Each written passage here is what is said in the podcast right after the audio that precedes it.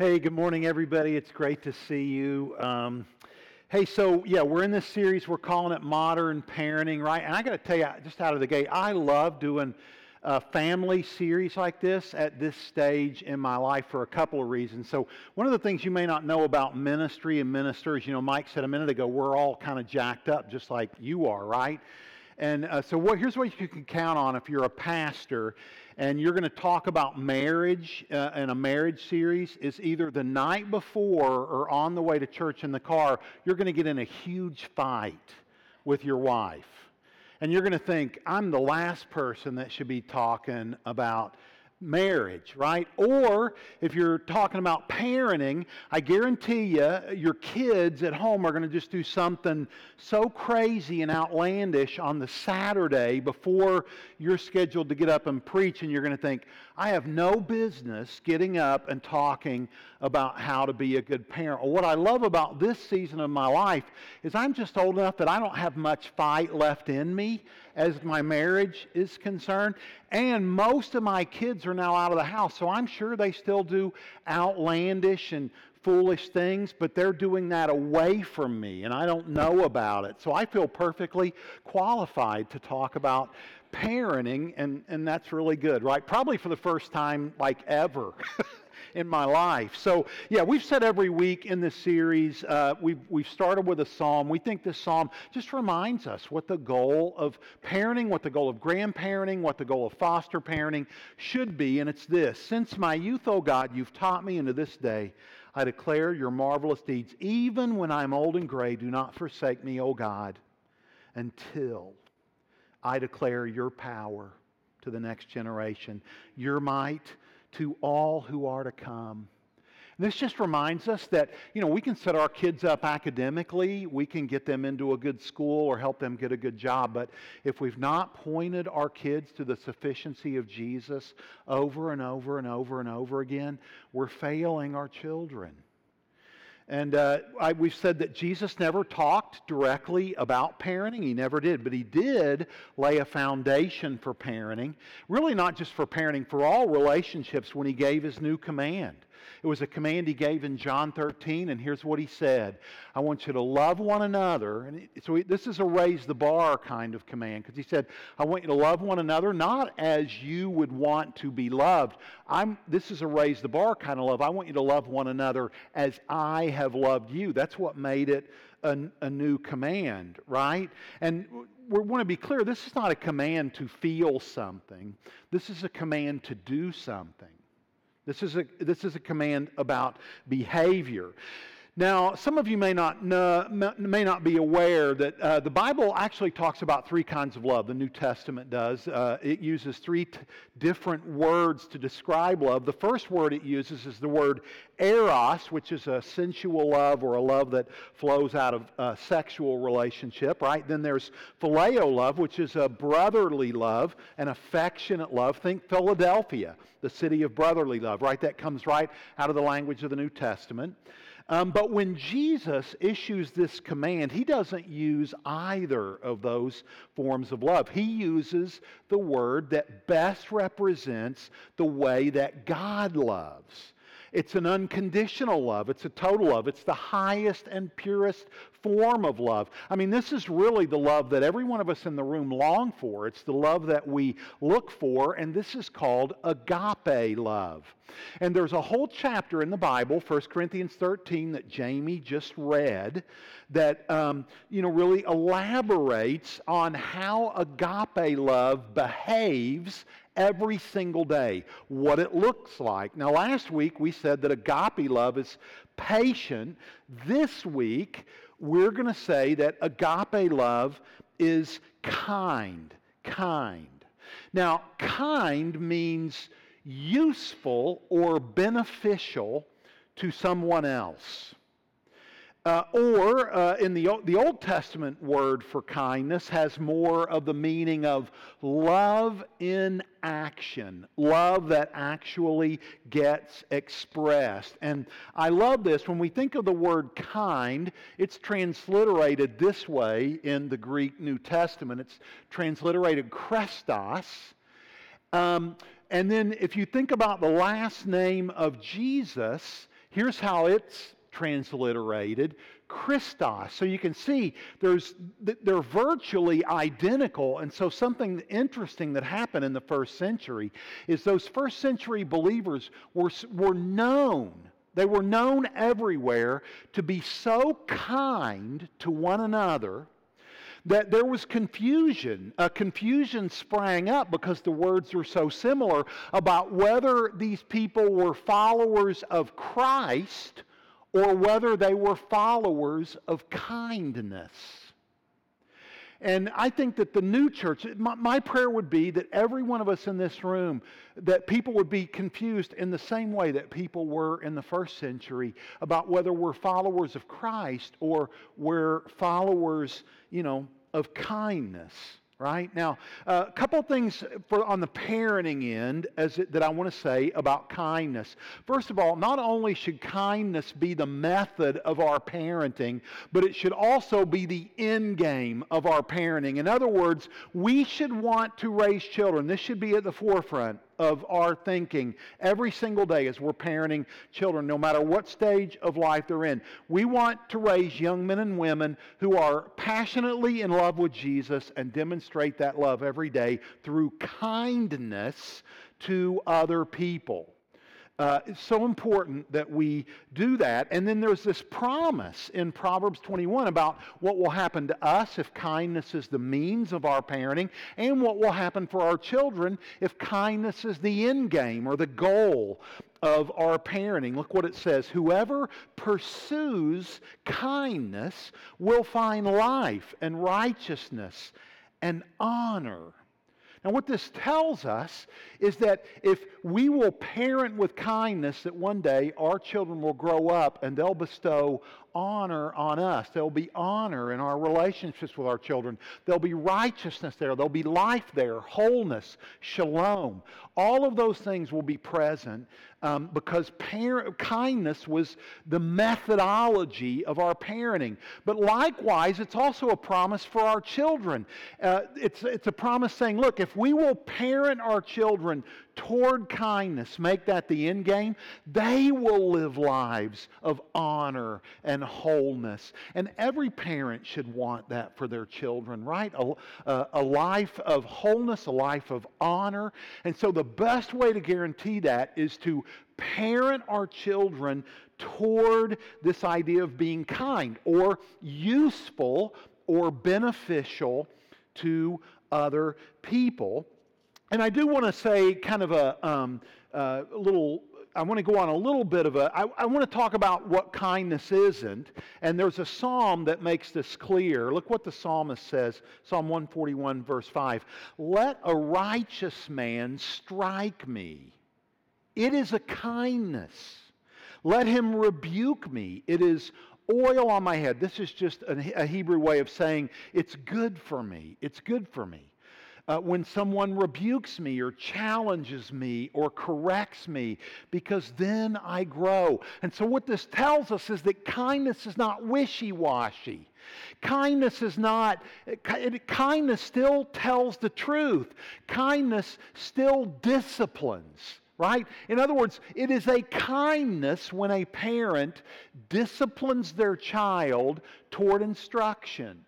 That's a kindness. That's good. In other words, kindness isn't even afraid of a confrontation. Um, it, you know, it, it's willing to discipline. It's willing, in fact, it is a kindness to discipline, you know, our children, right? Uh, it, it doesn't avoid a confrontation. It's not wishy washy. Uh, all right, so, and then one last thing I, I want to say about kindness, and we learn this directly from the kindness of God. You know, I think there's a lot of us in the room, and when we think of God, we think of God kind of like this that He kind of sits up there watching me, just waiting for me to make a mistake, so that He can send a lightning bolt from heaven and correct me. And that that's God's nature and that's God's bent. And when the New Testament describes God, it doesn't describe God as being anything like that. It describes God as being kind and what we're going to see here is that God's kindness changes everything. Like, like when, when, well, I'll get to that in a minute. Let's just read the verse. Here's what it says at one time, this is describing your behavior, my behavior, our behavior, all of us. At one time, we too were foolish. We were disobedient. We were deceived and enslaved by all kinds of passions and pleasures. We lived in malice and envy. And if you've ever gotten on social media for any time at all, you see all of this on social media. Being hated and hating one another. So that was our condition, that was our state. But verse 4 But when the kindness and love of God our Savior appeared, He saved us, not because of righteous things we had done, but because of His mercy. Here's what I want you to see kindness changes hearts and changes minds. There is nothing more powerful on this planet than kindness. Kindness changes everything.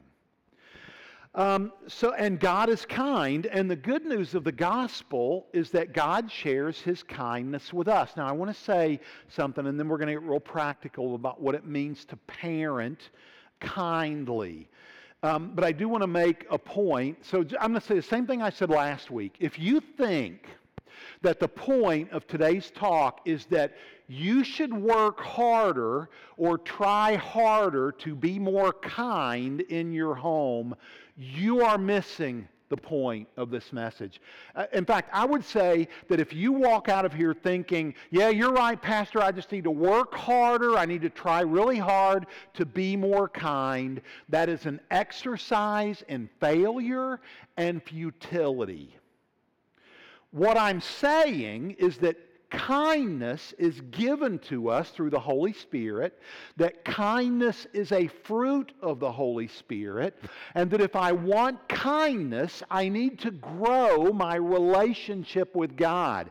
And that as I grow my relationship with God, I will naturally become more kind. It will happen a, a, day at a time, a little at a time, every day until one day I just wake up and I go, wow, I, you know, I'm just, I'm more patient with my children. I'm more patient with my husband. I'm kinder to my children. Uh, that, that is a fruit of the Spirit. It is not a fruit of self discipline. It is not a fruit of trying harder. It's a fruit of training harder, right, with the spiritual disciplines, engaging in the spiritual disciplines. Things like worship or prayer or Bible study or memorization or community or service or generosity. That as I engage in those things, kindness bubbles up in me supernaturally as a fruit of the Holy Spirit. So uh, a few weeks back, I said the best gift you can give your kids is a healthy marriage. And I'm going to retract that statement.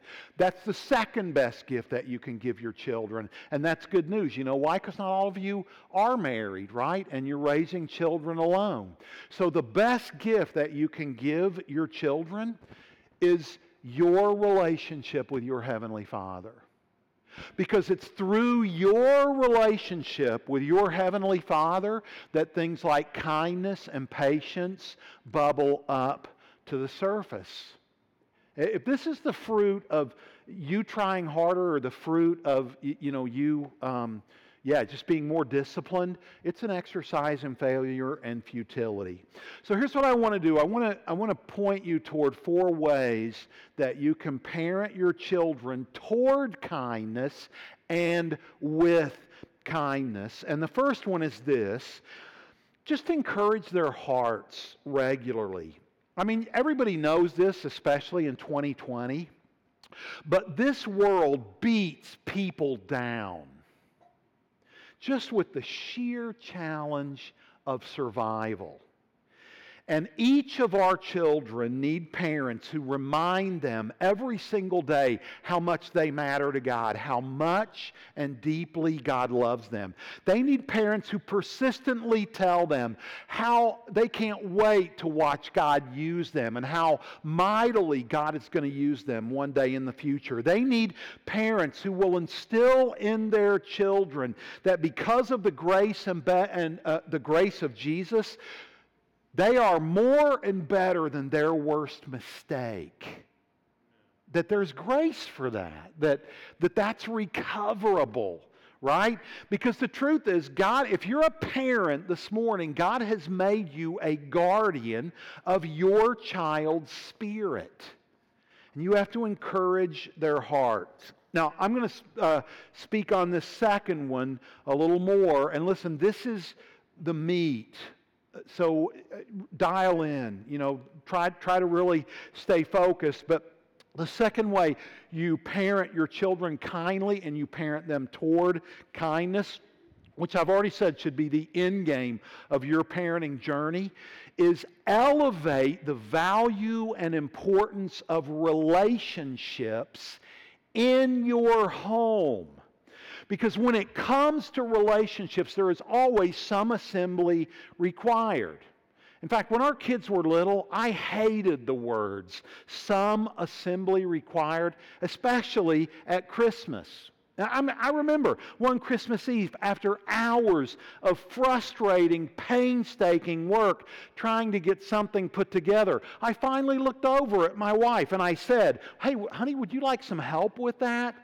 No, I didn't. No, I didn't do that. I made that up. Um, but here's why this matters. It, the, knowing that there's some assembly required in every relationship means uh, it, it, points us to kindness, and here's why. Um, kindness is all about relationships, right? It, that's the arena of kindness. And that what this tells us is that, that we need to be parents, every one of us in the room, who parents our children toward uh, we're used to thinking as parents about something called IQ. I would argue that the more important virtue is not IQ, but EQ. So when we think about an IQ, we can think about IQ this way, right? IQ um, focuses on visual processing, working memory, fluid and quantitative reasoning. We're used to thinking about IQ as intelligence, right? Well, EQ is uh, relational intelligence, it's emotional intelligence. So it focuses on identifying emotions and relating to others and social interactions. And so, what I'm saying to you is that it, my belief is that your children have a greater uh, they have a greater propensity towards success if they have a high EQ, and that having a high EQ is far more important to God than someone's IQ. Guess what? God is not impressed with your intelligence. He's not impressed with my intelligence. But God is extremely impressed when we are useful or beneficial to someone else. Now, we said that's the meaning of kindness, right? To be useful or beneficial to somebody else. Well, I would argue that you can't be useful or beneficial to someone else if you can't read in a moment what someone else needs. If, if you're not, if you can't dial in in any given moment and recognize what someone else needs, what they're feeling, what they're dealing with, then you can't be useful or beneficial to them in that moment. And so we should parent our kids toward a, as high an EQ as we possibly can because that's what kindness is all about. Now, um, I'll also say this I would encourage you, look, at the end of the day, you can do whatever you want, but I would encourage you to make all of the rules. By the way, first of all, you should not have very many rules in your home. The fewer rules, the better. If you're a parent and you have like a gazillion rules in your house, all that's going to do is make your kids be the type of people that can't wait to get out from under that. So you should have as few rules as possible. And I would argue that all of your rules should revolve around relationships. Let me give you some examples. So, this is a rule I think every household should have. Whether eh, every Christian household, every non Christian household should have this rule. The rule is this don't lie. Do, never tell a lie. Always tell the truth. Why? Why? Listen, because lying damages relationships. Lying undermines trust, right? Lying keeps people from trusting one another, and you can't have a relationship with somebody if they can't trust you. So always tell the truth. Never tell a lie. That should be a rule in every household, and it's a relational rule. I think that in every house where it's a two parent household, this should be a rule honor your mom. Honor your mom. Never say or do anything to dishonor your mom. Right? You see how that's a relational rule. You should have as fewer rules as possible, and all of your rules should point to the fact that relationships matter most, that things don't matter, that at the end of the day, success doesn't matter if people don't know how to be successful in their relationships. Relationships are the stuff of life. There is nothing else. Relationships matter most. And how do we know that? Well, I'll tell you how we know. The gospel tells us that. It tells us that Jesus left heaven for a relationship with you when you weren't even interested in one. See? And here's why relational intelligence is so important. I'm going to tell you kind of a heavy theological truth. Are you ready? Everybody's weird. Everybody is weird. Now, here's what I mean when I say that I'm saying that people are never easy to assemble, relationships are never easy to assemble. Relationships take work, they break down. We say and do hurtful things to one another. We traffic in things like sarcasm and a lack of civility. People are messy, they have flaws and shortcomings, junk in their trunk. As Mike said, they're jacked up right? They're messed up. And they bring, and all of us who are all of those things, bring all of that into our relationships. We are, every one of us in this room, corrupted and damaged by sin. So, this is so important. If, that, if all of that is true, one of the most important things that a parent can do to parent their children relationally is to teach them and model for them what it looks like to apologize. Now listen, and, and even the, the means here, like, like this is such a weak apology. Well, you know, I'm sorry. I'm sorry, but you right? That is not an apology. I think if you're going to train and teach your kids how to apologize, I think a much stronger apology is this Will you forgive me for blank? They have to identify what they said or what they did or what they did wrong.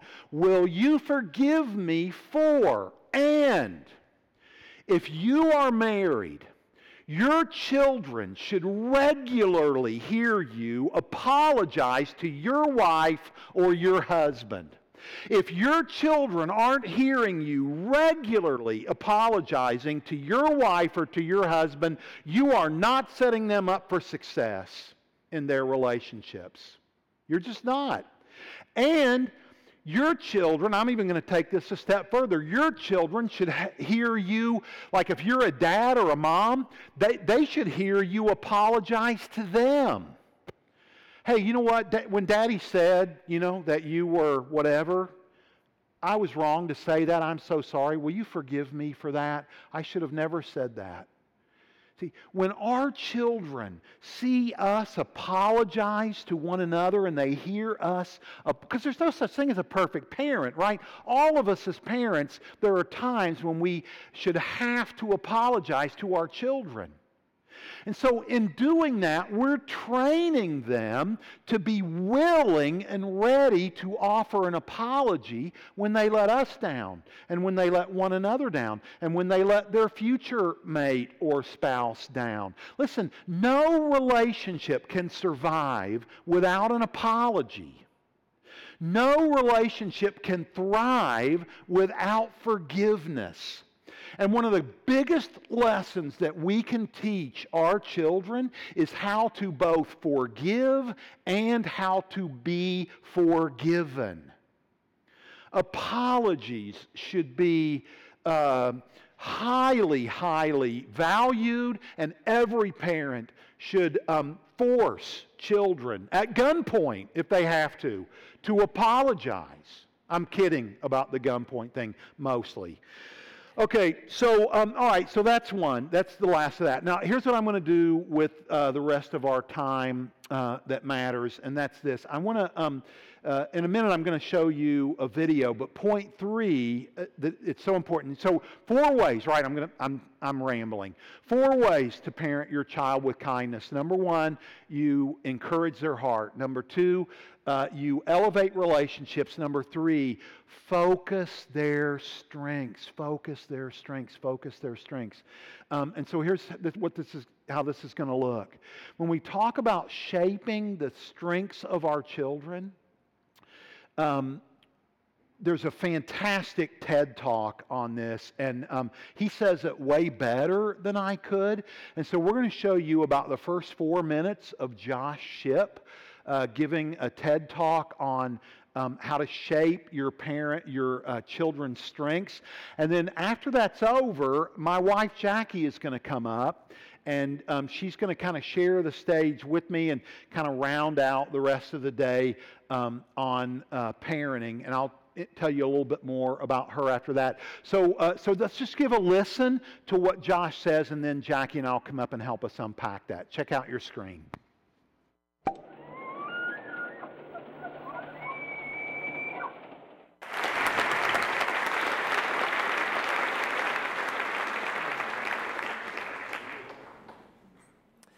An exasperated father asked his son's high school principal what career his son should consider in the future.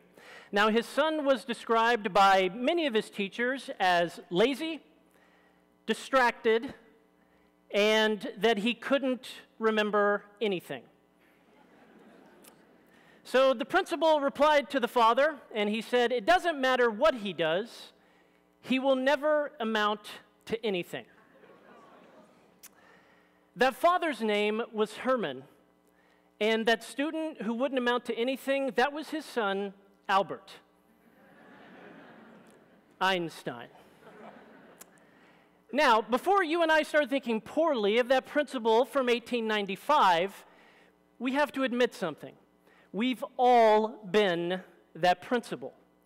We unintentionally overlook a kid's raw and unrefined talent because that very talent tends to first bubble to the surface as an annoyance. and as a dad, I'm guilty of this myself 100%. My son will be like, hey, dad, do you want to play Legos? And I'm like, yeah, just a minute. And then he goes and sets a 60 second timer and like stands there staring at me the entire time. I'm glad you find his persistence amusing. I find it annoying. But here's my question What if a kid's most annoying trait is actually their biggest talent in disguise? Meaning, what if a kid's greatest asset first presents itself as a giant pain in your asset? And if that is true, how do we not make the same mistake as Einstein's principal and unintentionally overlook genius simply because it first says hello as an annoyance? Well, over the last 40 years, the Gallup Research Organization has conducted more than 2 million interviews with successful people. And an interesting commonality emerged amongst these interviews. They found that successful people identify and refine their talents so that their talents become their strengths. Now, good for those people, but the question is then how does a kid move from annoying trait to talent to strength to success? Well, I'm going to argue it's because that kid has at least one caring adult in their life who does the following who redirects the annoyance and cultivates the talent. Lonnie's mother was excellent at this. Lonnie was meddlesome and mischievous, always getting into things. As a kid, he almost burned down his family's home because he attempted to cook rocket fuel on the stove. As you do. Lonnie's mother, bless her, she didn't lose her cool as you might think. She had the patience or the wherewithal or the blood alcohol level to see past this. Notice that her son had a scientific curiosity. She redirected him, said, Hey, that's good. Let's get you a hot plate. Why don't you take this outside somewhere more safe? Lonnie Johnson holds more than 80 patents and is the inventor of the national treasure, the Super Soaker.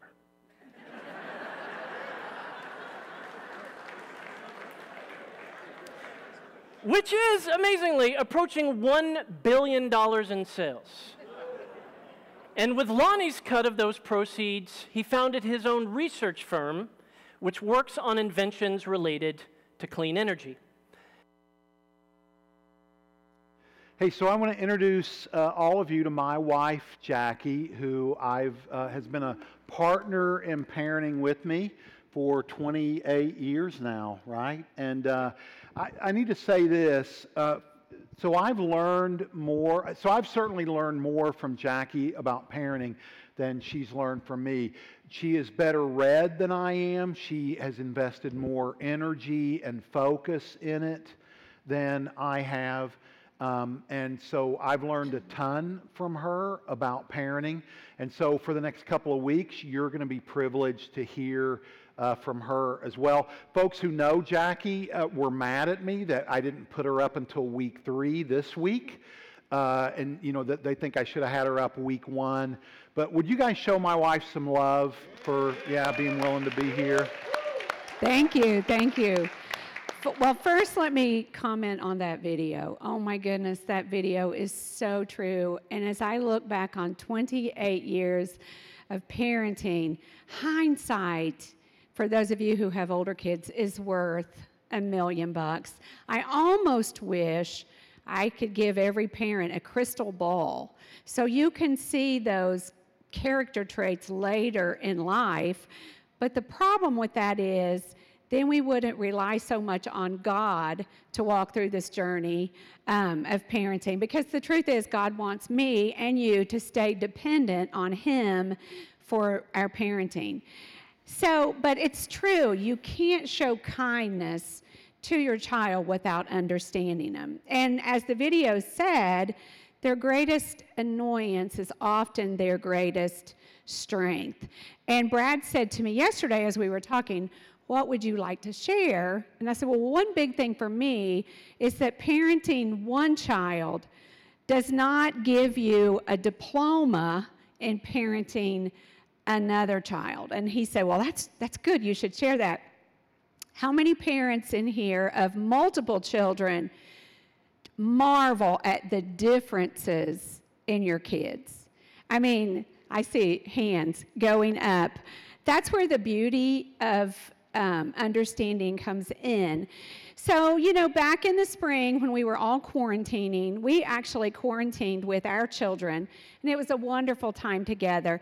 But one of the things we did that was great fun and very insightful is we all went online and we took the Enneagram assessment and, um, you know, learned about how we're all different. And surprisingly, we all got different numbers. We're all different personalities. And although we firmly believe that God makes us all unique, certain patterns were emerging. And, you know, then you have the conversation of, that's why you are the way you are. Not saying accusingly at all, but yeah, really. So we have three children, Aaron is 28. You may have heard him about a month ago share about his year and what the Lord is doing in his life. He's in Shreveport. Connor is 24 and married to our beautiful, lovely, wonderful daughter in law. And of course, Jamie is 20 and she read the scripture this morning. And they are all as different as night and day. Now, I'm going to be honest with you, and he, I have his permission, but when I had when we had Aaron and then I found out I was pregnant with another boy, I sat and cried. Because I said I can't do this again. And I was worn out. But then when our second child was born, Connor, all of a sudden I was like, oh my goodness, this is not the difference between boys and girls. This is just you. And so Connor was easygoing, a lap baby. He, he wanted to sit in my lap for hours. You could take any adjective to describe one and flip it, and you would have the other. Responsible, irresponsible, not a people person, people person, just on and on and on. And I quickly learned well, guess what? They're not blank little slates for me to write on, they have their own personalities. So I actually had the verse up on our refrigerator for a season. If any of you lacks wisdom, you should ask God, who gives generously to all without finding fault, and it will be given to you. Because I have to be honest with you and tell you that many times with our oldest, especially with our oldest, I did not discipline out of understanding him. This is where the EQ and the IQ came in because the IQ would have said, he's a handful, and he was. The IQ would have said, okay, well, we did have a house fire. He said it. We had we had um, butter knives and outlets. He did that. Every day was a Mythbusters epi- episode. Remember the show Mythbusters? That was him. And this was a kid who genuinely was not motivated by people approval. So when you have a kid that just knows their own head, it's a challenge. So he only responded, he never responded to suggestions. It was blunt, authoritative directions. But now, with hindsight, I see the scientific mind at work. He was doing daily experiments. I remember one time when Brad was looking for his flip flops, and Aaron just calmly says, Well, they're on the roof of the house. I said, Okay, buddy, we've been talking about being smart and making smart decisions. Didn't your little smart brain tell you not to throw daddy's flip flops on the roof? And he said, Well, it did, but it's just going to have to learn to speak a little louder. and then there was Connor, who was the party animal, liked to talk nonstop, always wanted to be around people. Um, and as whereas Aaron was super observant of details, Connor never shut a door behind him, never closed a drawer, never threw his trash away. In fact, we've often said that Connor's guardian angel worked overtime because of the things he did. Not a joke. Another house fire. You know, we're kind of prone to house fires. Yeah, we are. Um, in the kitchen, we had a, a toaster oven kind of blow. I had a fire extinguisher. I was putting out the fire. Connor walks in the room and he says, Mom, if Peyton Manning and Tom Brady got in a fist fight, who do you think would win? And I replied, Do you see the flames?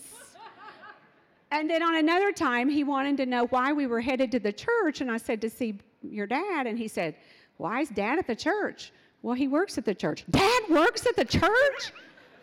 so this was this was Connor.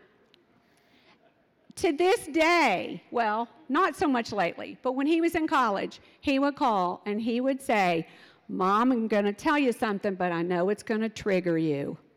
And I'd be like, oh, no, what? I left my car running all night long and the, the gas tank, dur- I mean, just stuff like that all the time. But he, I was on him a lot for his disorganization. And you know, just wanting him to be more um, organized. And I lacked patience with that a lot of times. And then, of course, Jamie came and she was more different than both of them. She was sweet, kind, caring, loving, and is to this day. But she was very fixated on the medical things, even as a young child.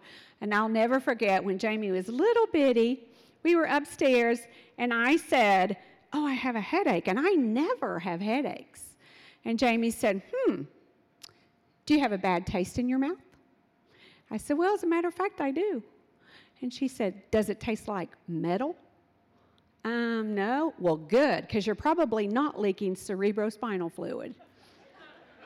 so, but parenting in kindness means that we learned each of them, not based on how others thought we should parent, but based on what the Lord showed me about them. So that if that meant that I had to read cum- about cumulus clouds and cumulonimbus clouds instead of reading about Goldilocks and the Three Bears, so be it.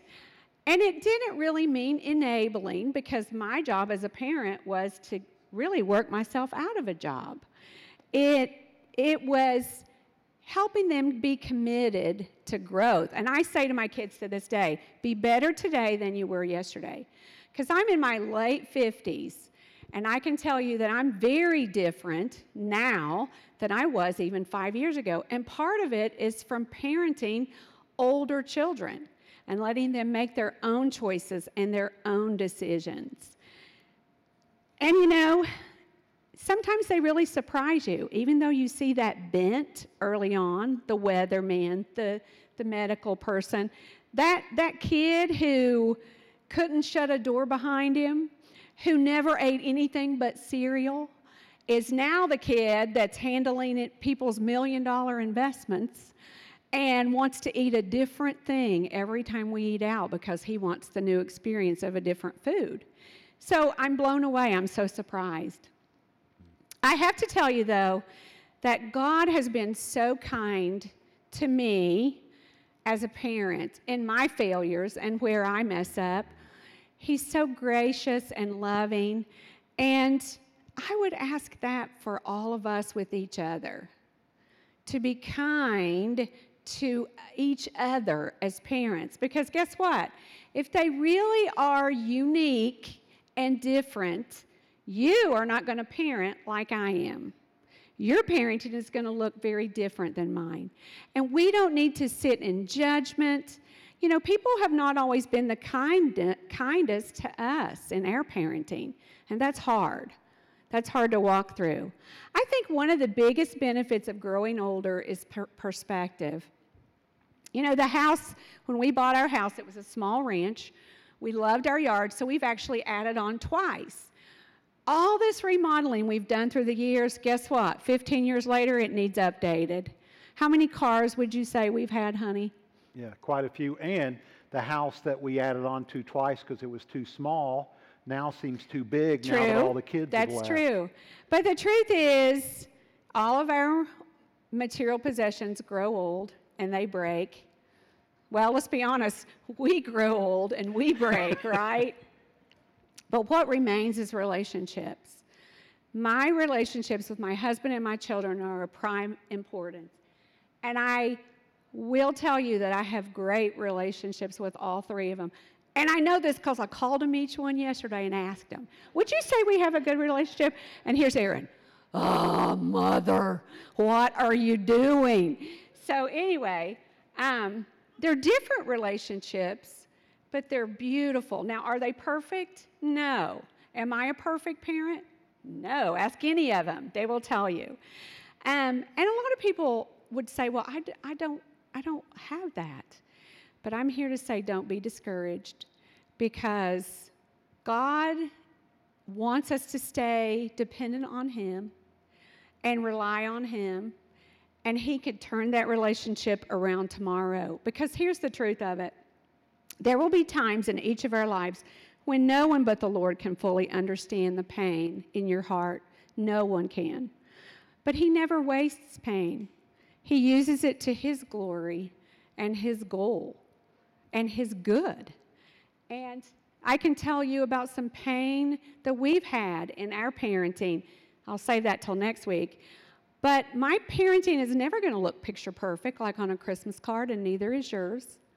But that's okay. It's going to be full of messiness and grief and mistakes, but joy. Because the truth of it is, God is right there in the center of every challenge, every challenge I've had, every change.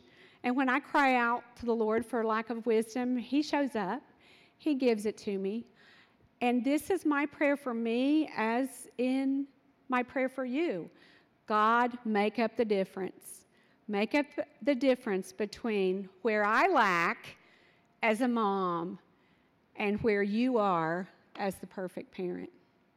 I'll stop right there. Yeah, I think one of the beautiful things about being a parent is that you do. You recognize, you know what? I need to be dependent on God. I don't have this figured out, right? I, I don't know what to do. I don't know how to do it. And so the thing I think that's most productive about parenting is it's meant to push us to God's feet. It's meant to draw us to Him. It's meant to remind us that we're not in control, but that He is, and that He's got this, and He's got them, and He's got us.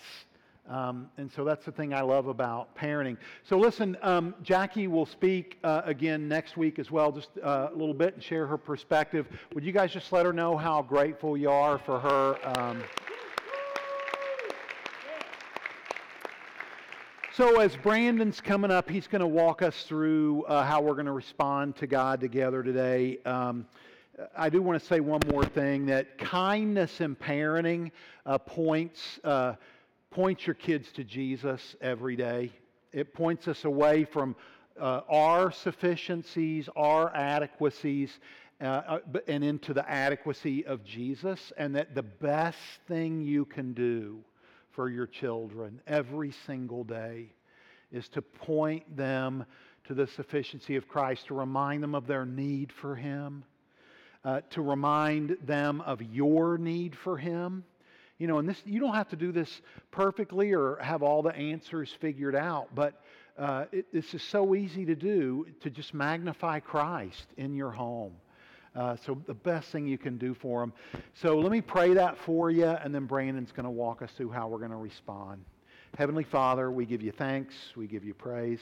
Um, we uh, are grateful that you traffic in relationships and that we love because you first loved us. So, God, make us kind. Make kindness the end game, the goal of our parenting.